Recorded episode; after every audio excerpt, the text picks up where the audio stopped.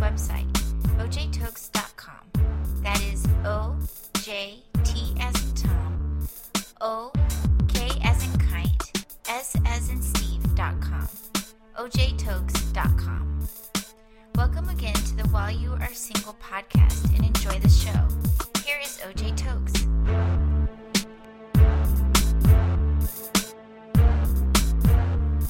Hello, how you doing? Welcome again to another edition of the While You Are Single podcast. My name is O J Toks, and uh, thanks for listening to the program. Um, if you happen to be in the Houston area on July twenty-fifth, I'll be having my While You Are Single service. You are invited. You can come. You can bring a friend or two. Um, if you'd like more information about that, um, go to my website, the ministry website, o j tokes ministries dot org, and you'll get more information. That's July twenty-fifth. Um, it will be at Houston Baptist University in the facility known as Dylan one. That will be July twenty-fifth. For more details, go to o j tokes ministries dot org and click on the While You Are Single logo. All the same, thank you for joining the show again. Last time I began to tell you how um, it took me thirty-seven plus years to marry the person God had for me. She is the only person I've ever dated. She is the only person um, I've married by God's grace. And uh, from the time that I rededicated my life to Christ, the time that I said, okay, God, I want to do things your way for real, about eighteen years. That's what it took me to wait for the person God had for me.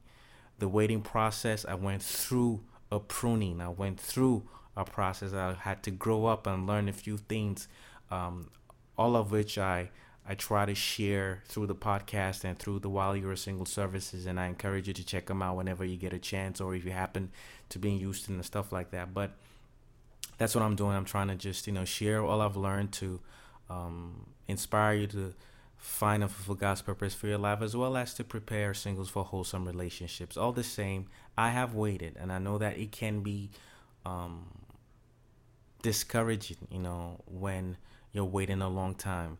Uh, for those that, you know, if you're listening and um, your relationship with God is not where it needs to be, I want to encourage you to reconsider and really take God seriously, because you know what? God does not lie. Um, the first podcast, if you didn't hear that, I highly encourage you to listen to it. The first podcast, the March thirty-first, uh, twenty fourteen podcast, Delight in the Lord. I highly encourage you to listen to it. And I want to refer to what I said in that podcast. I said, I quoted Psalm thirty-seven, verse four, where it says, delight in the Lord, and he will grant you the desires of your heart. So if marriage is a desire in your heart, um, God will grant that to you. However, there's a prerequisite. There's a condition. And that condition is to delight in the Lord. And to delight means to be soft and pliable in God's hands. When you're soft and pliable in God's hands, like Adam was soft and pliable in his hands, uh, God can bring your mate to you. So I had to be soft and pliable in God's hands for uh, technically eighteen years, and I'm still being soft and pliable in his hands. It's not easy, but God knows best. And you do that, and you position yourself to receive Um, the person, as well as every other thing that he has for you. Nevertheless, you might be listening and saying, God, or you might be listening and saying that, Toks, um, I'm already soft and pliable in his hands. I'm serving him for a long time. And I want to say, I want to encourage you, just keep waiting, keep trusting, keep believing God. I know that waiting can be daunting sometimes. I know that it might feel like nothing is happening, but I want to encourage you, because sometimes we lose hope and, and we don't wait. Um, like it says in Isaiah forty, thirty-one, we don't expect, we don't look for, we don't hope in the Lord anymore. We expect, look for, and hope in other approaches and other avenues and other people, and we get disappointed. I want to encourage you not to um, lose hope and not to stop waiting on God, because God knows best. Uh, be encouraged. I want to tell you this story. You're very familiar with it, about Abraham. In Genesis fifteen, God begins to talk to Abraham, and Abraham, I believe, is in Genesis fifteen, verse three and four, and he begins to talk about um, having a son, and, and God promised Abraham an heir. Initially, Abraham thought perhaps um, the servant in his household from Damascus, I believe that's Eliezer, will be his heir, will, um, will be the person that will, um, through which um, Abraham uh, will be blessed by God, but God said, no, you will have your own seed, and God was referring to Isaac. So God gave Abraham a promise um, for Isaac. In Genesis sixteen, verse three, um, we hear, of course, of how Sarah tells Abraham to sleep with his maid named Hagar, and perhaps uh, the promise that God had for them, um, she suggested, may come from Hagar. But there's a little detail in Genesis sixteen three that um, some of us may not be aware of. It mentions that Abraham and Sarah had been living in Canaan for ten years, which suggests that for ten years after God promised Abraham a son, nothing had happened. Nothing had happened. So ten years later, Sarah says, you know what? Maybe God meant that this is how it's going to happen. And you might be listening, and you might cool. You maybe you can relate with Abraham, or maybe you can relate with Sarah. You knowing that God has given you a promise. Maybe Psalm thirty-seven verse four is one of the promises you hold dear to your heart, where God says, delight in me and I will grant you desires of your heart. And you feel like you've been serving God for a long time, and uh, getting married is a desire of your heart, and you've been waiting and waiting for this thing to come to pass, and nothing is happening. Like Sarah and Abraham, it's very easy to begin to reason that, you know, maybe I need to do X, Y, and Z. Maybe I need to put myself out there.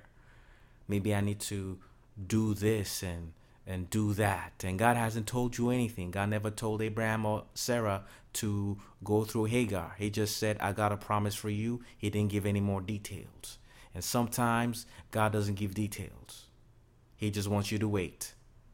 Trust him with all your heart and not lean on your understanding. But when it takes so long, sometimes we begin to lean on the very understanding we're not supposed to lean on. And what happens? People begin to look for other avenues to go into relationships, to acquire the promise from God.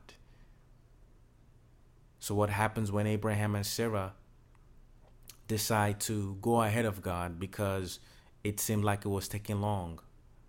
They end up with Ishmael. I believe it's in Genesis sixteen verse twelve, where we're told that an angel told Hagar, Ishmael's mom, that Ishmael would be a wild man. He would be like an un- untamed donkey. He's going to fight everybody, and everybody's going to fight him. In essence, it's going to bring trouble. So God promises Abraham and Sarah a son who they eventually got named Isaac. Isaac means laughter. But prior to them getting their laughter, they ended up with trouble. They ended up with chaos. Ishmael represents trouble. That's my emphasis. When we go ahead of God in trying to get a relationship, which is my emphasis here. This is While You're Single. I'm dealing with singles, especially those that want to be in a relationship. When you go ahead of God, knowing fully well that when you trust him, rely on him, and you're soft and pliable in his hands, he will grant you the desires of your heart. And if it desires for marriage, God will bring that to you. But if you don't wait on God's timing and wait and trust God to do all he needs to do, what happens is a lot of people get tired and just go ahead of God and make things happen for themselves. And they end up with trouble.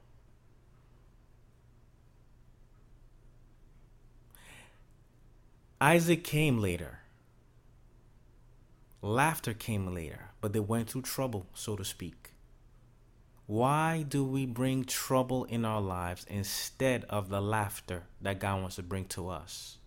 When we don't wait on God's time, and we end up with trouble instead of the joy and the laughter he wants to bring to us.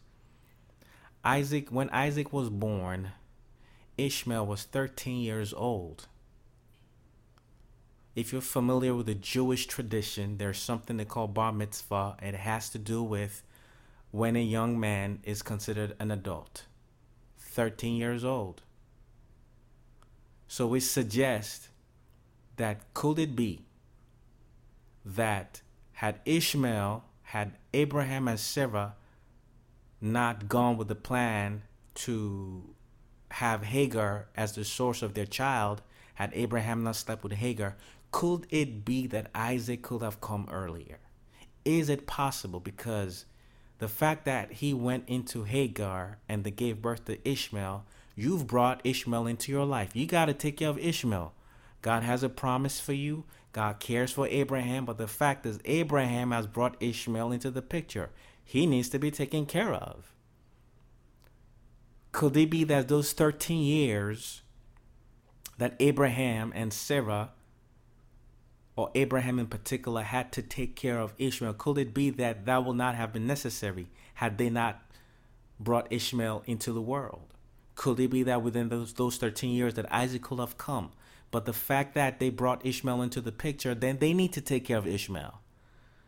I find it interesting that when Ishmael is now thirteen, which suggests it's a man, then Isaac comes in, suggesting that, okay, he's a man, he can take care of himself, now you can have another kid. Sometimes we bring things into our lives because of impatience.